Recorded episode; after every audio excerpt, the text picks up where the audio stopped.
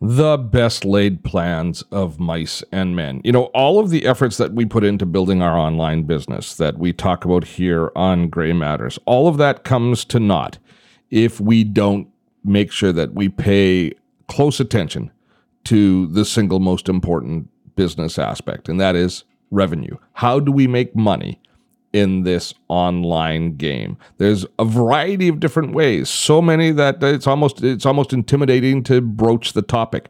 But if you don't have a revenue plan that works, that's successful, that you can build on, you don't have a business. So today on Gray Matters, let's you and I discuss the art of income. Steve Dotto here. How the heck are you doing this fine day? Welcome to Gray Matters, the podcast for those of us in the gray zone. What is the gray zone? Primarily baby boomers and Gen X, those of us sporting a touch of gray. We're interested in finding our place in the digital age. On this podcast, we will learn about online marketing, community building, social networking, all from our perspective. The world's changing. The job market is not interested in us anymore. We're facing the prospect of a reluctant retirement, and that is not cool. We need a side hustle to take our experience and put it to work for us. We need to develop mad skills, adapt, and evolve in order to remain relevant in the digital age. I can help. This podcast can help. I'm glad you found us. I tell you, one thing that is driving me more than a little bit crazy in the online space these days is this concept of influencer marketing. You've heard of it, and if you haven't heard of it uh, and you don't have an opinion on it, I will share with you now what it is and help you form an opinion. And your opinion, by the time I'm done with this explanation, will undoubtedly completely align with my opinion. So the whole concept of influencer marketing is the brands are looking for people who have social media reach. They're YouTubers or Instagrammers or Twitterers. Do we call them Twitterers? I'm not sure what we call them. Uh, but they're people who have a social presence and people who follow them and like them brands have been approaching these people saying, Will you promote my product? Will you promote our services?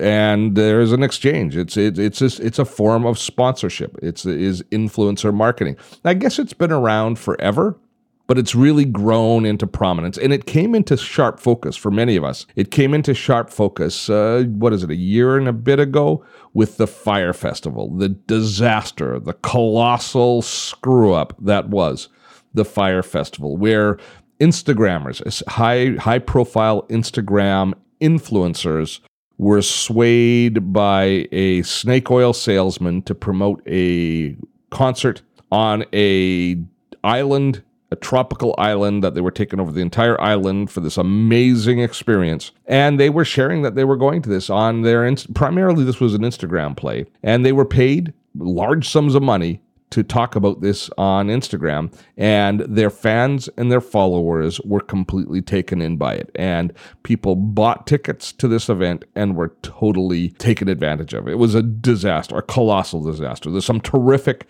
uh, documentaries on Netflix uh, about it. If you want to know more, it's it's it's a fascinating journey into online and marketing and social marketing darkness. This it, it showcases all of the worst that is our business but it's a but it is a reality. And influencer marketing is is is right at the core of this kind of this darkness this rot that is in social media. Now i don't want you to think for a second that i don't think it's important for you and for i to form and establish influence in our community. I mean the very fact that you're listening to this podcast right now means that I am having some influence over you. So I am an influ- I am an influencer to you. And that is a sought after position. It's a trusted position. It's one that we should not take lightly. Um, but monetizing that position has is has been seen as I think in a lot of cases a, a fast track to riches. So influencers are doing all sorts of kind of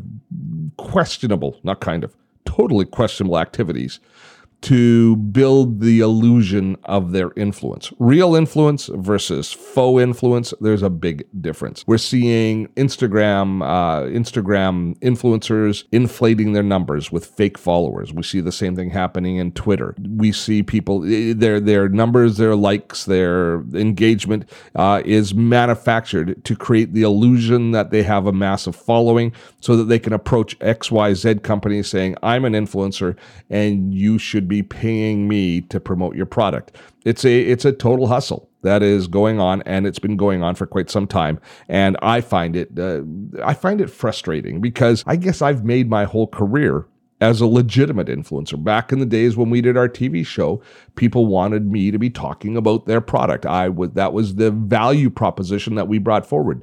And we had a forum to deliver that product on on television. Let me see if I can put into context for you why I have such a visceral reaction to influencer marketing and why I'm spending so much time at the start of our income podcast talking about it. Because it is relevant, it's something that we see happening all around us, and it is a bastardization of the history of, of online marketing or of, of advertising and sponsored content. Back when I did my TV show, that was my gig. I was, I guess, an influencer marketer. I had a television show, a property that I had a reach with that I could that I could say to brands, I reach this many people on a weekly basis. I had a positive influence on that community. I was the person who was the spokesperson for the product. So I could I would go and I would sell sponsorship every every summer was sponsorship season for us at Dottotech. I would go to Toronto and I would sell to the brands and to the people like Adobe and Microsoft and Apple and Hewlett Packard and Epson. I would go and sell to these companies and to and to advertising agencies. And I would say our TV show is going to be on these channels at this time and we would like to promote these products on the show and would you give me this much money to do that? And it was a it was I got to admit it was a every year in the summertime I was full of anxiety because I never knew if we were going to have the sponsorship income we needed for our next season. Now, fortunately for us, for 16 consecutive years, we had the money that we needed in order to do our show. But it was touch and go sometimes, and it was a hard slog.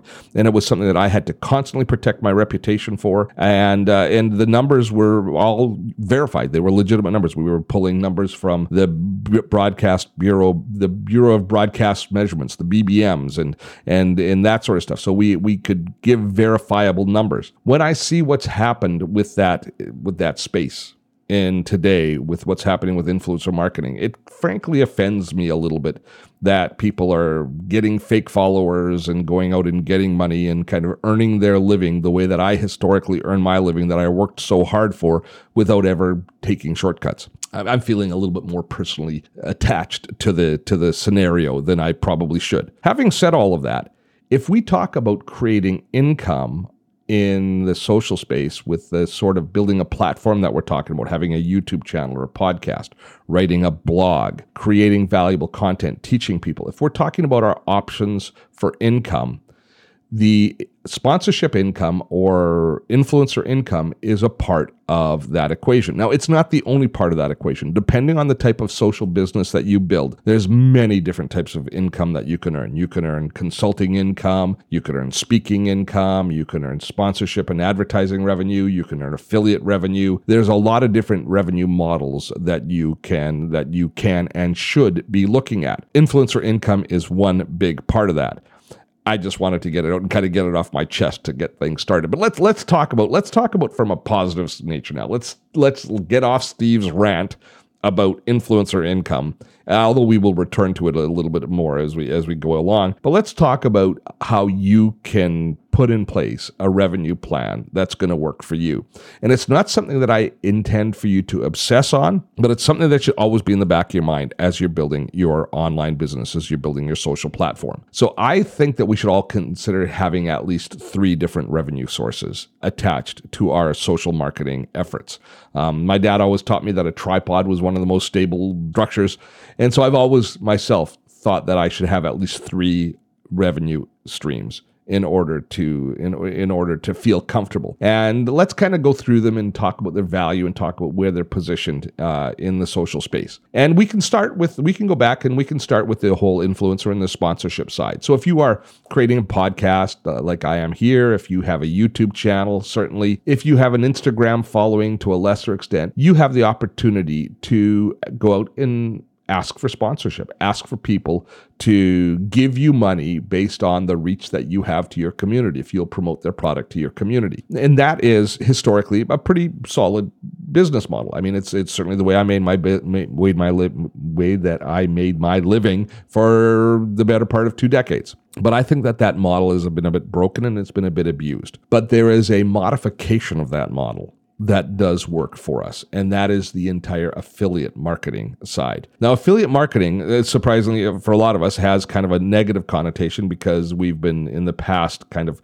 swamped by less than ethical affiliate marketers that are just kind of sending out links and trying to get us to buy almost anything and have absolutely no vested interest in the products that they're selling and promoting. But there's a whole other side of affiliate marketing, which I engage in now, that I think is a great way to bridge that gap between sponsorship, influencer marketing, and affiliate marketing. And here's how it works. If you have a product that you like, something that you feel strongly about that you can bring value to your community on, and it doesn't matter whether it's for me it's it's typically a piece of software. It's a tool that I use that I like and I support I believe in the company, and I can tell the story to you about how well it works. If when we find those products, and often they will have affiliate revenue that you can attach to them. Now, affiliate marketing is just simply me having an account with their with a with a service that tracks the influence that I have over my community through a link. So I share a link for XYZ product.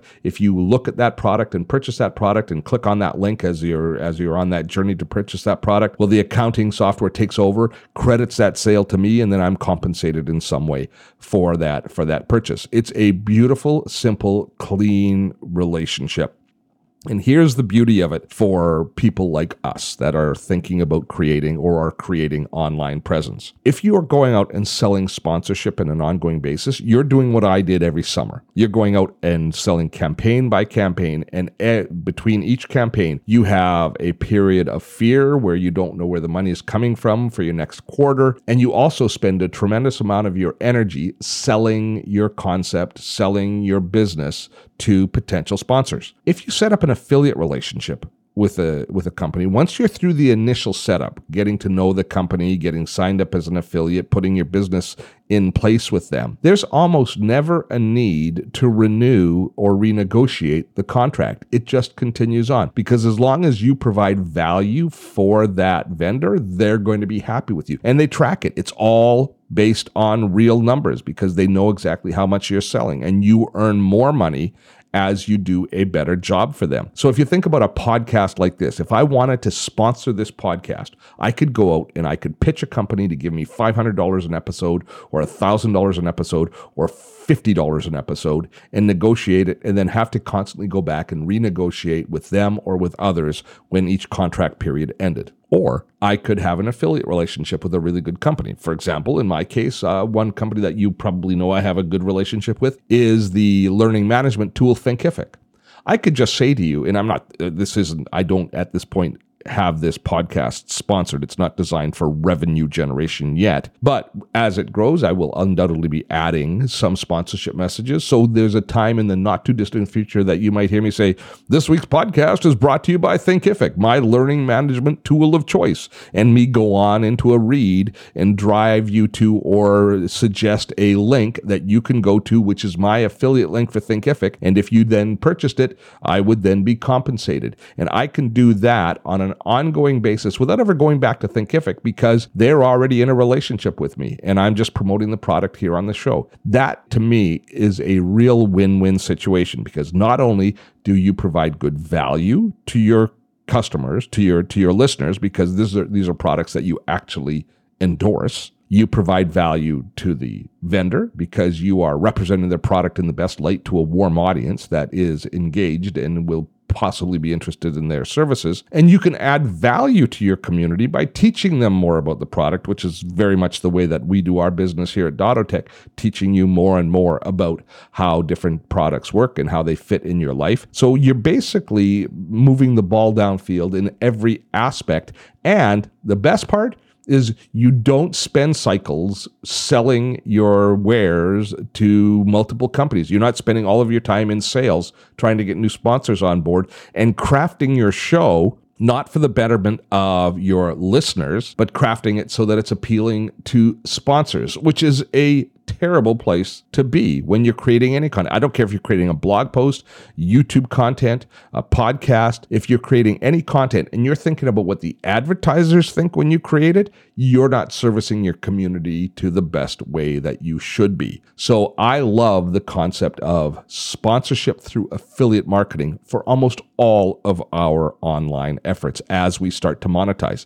This works tremendously well for podcasts. It works tremendously well for YouTube content and it works tremendously well for blog post content. So there you've got what I think is kind of the lowest hanging fruit as far as creating income in the art of income. First one is to create passive revenue that ongoing builds over time, and through affiliate revenue, you can do that.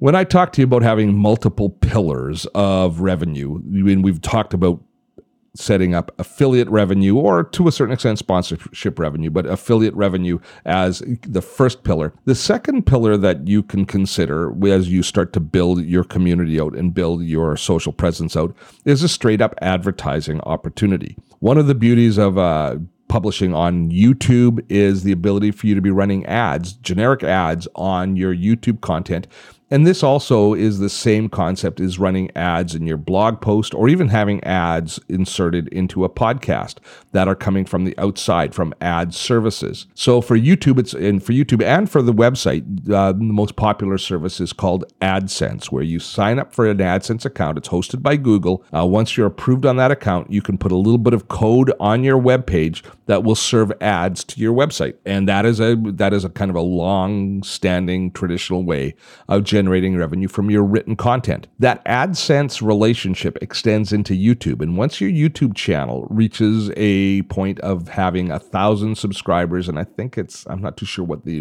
uh, the watch time is, but once your YouTube channel becomes a, a going concern as far as having a reasonable number of followers and a reasonable amount of watch time, you can then opt in on having ads served on your YouTube channel as well. And those ads will typically run as pre roll ads before. You've all seen them, the ads that you can click past.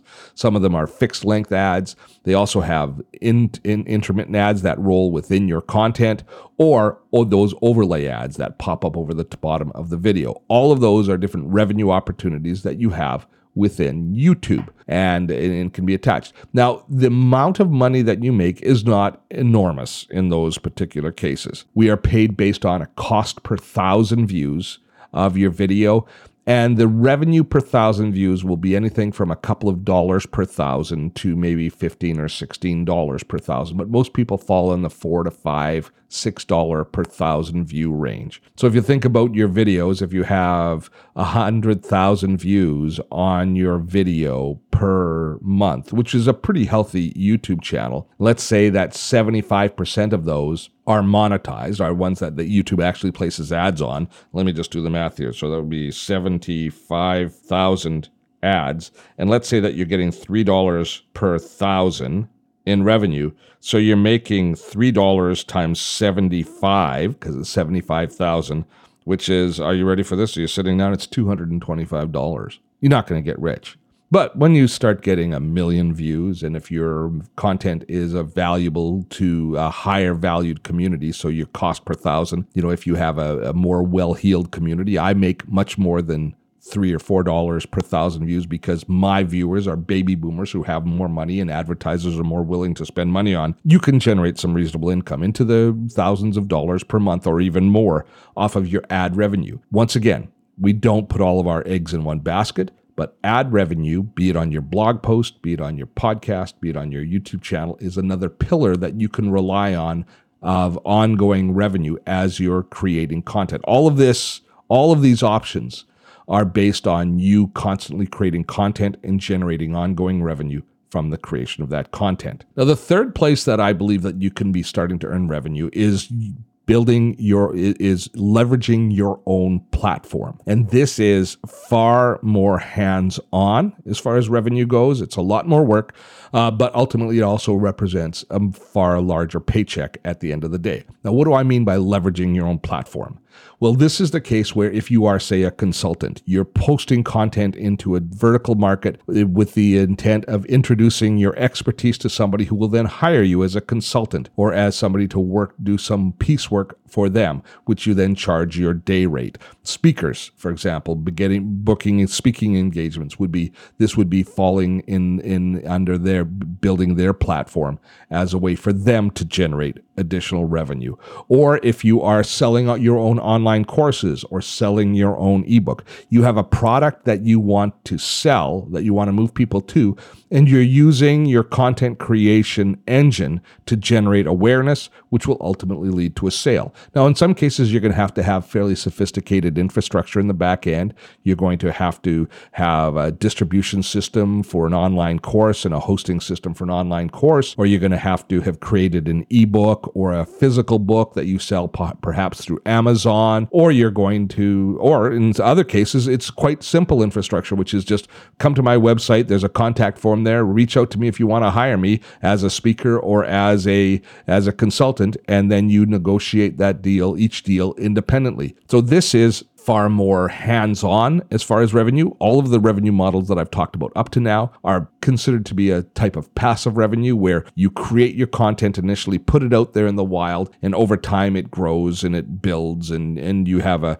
you have a nice steady growth path of revenue. This is far more active revenue where you're actually closing deals, you're actually booking that speaking engagement or booking that consulting contract or booking that coaching client. Uh, so it's far more hands on, but your content creation efforts fill your pipeline with potential clients. And then you've got systems in place to serve those clients. If you look at those now, we've kind of covered three great areas of generating income on an ongoing basis using your content creation skills. We've looked at affiliate revenue, we've looked at advertising revenue, and we've looked at active revenue coming from our own activities. Now, I wouldn't want you to think that there are only three revenue models. We've talked about three that are near and dear to my heart here, but there are so many others. You could be selling your own product. They could be you could be merchandising products that are related to your content. You could be selling other entire products using Amazon's uh, FOB services where you ship products to Amazon and have them fulfill those products in sales and you could be writing reviews and creating supporting content and doing marketing for those products there are lots of other ways that your content engine can support income. It's your job to find the ones that resonate with you, that you're comfortable with, and determining what balance you want between that passive revenue that's coming in on an ongoing basis, such as the ad revenue and the affiliate revenue, and the active revenue, where you're actually spending time and trading dollars for hours as a consultant, as a coach, as a speaker, uh, or the more episodic income where you're creating content that you sell, such as an online course or a book.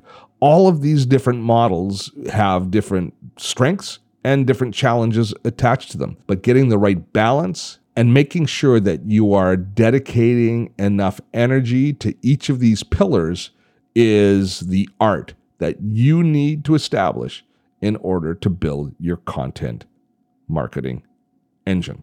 I hope that you found that valuable. I hope that you that this opened your eyes to some ideas. I'm I'm deep in the weeds on this topic right now because I've been working on a course on affiliate marketing. So you you definitely hear me speaking a lot about that in some of our other podcasts in this uh, in this time frame uh, around this around this episode number are about affiliate marketing as I'm interviewing different guests and preparing the final content for the course. But I'm really passionate about this. There is a real sense of fulfillment. If you've come from a, if you're converting over from a job where people give you a paycheck and you suddenly start opening up uh, reports from your different affiliate relationships or advertising relationships, or you see PayPal revenue coming in from your product sales. When you start recognizing that independent of somebody else, you are earning revenue that's coming into your coming into your venture yourself, that is a very very good day. I get I still get a charge every time I get a PayPal notification pinging on my phone telling me somebody has purchased a product. Before we wrap things up today, a few administrative details I'd like to share with you. Now, I love to hear your comments and suggestions on the podcast, but to be honest, podcasting platforms suck for conversations. So I encourage you to drop by the blog post that we create for this podcast at dottotech.com slash grey18. That's G-R-E-Y 18. And there we have a comment section that you can share your thoughts with me. I'd love to hear what you'd like to learn more about, your experiences in as you develop your own online presence that is the place to engage in conversations. And as well, any links from any of the podcast episodes will be shared on the blog post as well. So once again, dottotech.com forward slash gray 18. That is the place to go to come and give comments on the podcast. That wraps things up for this week. Till next time, I'm Steve Dotto. Have fun storming a castle.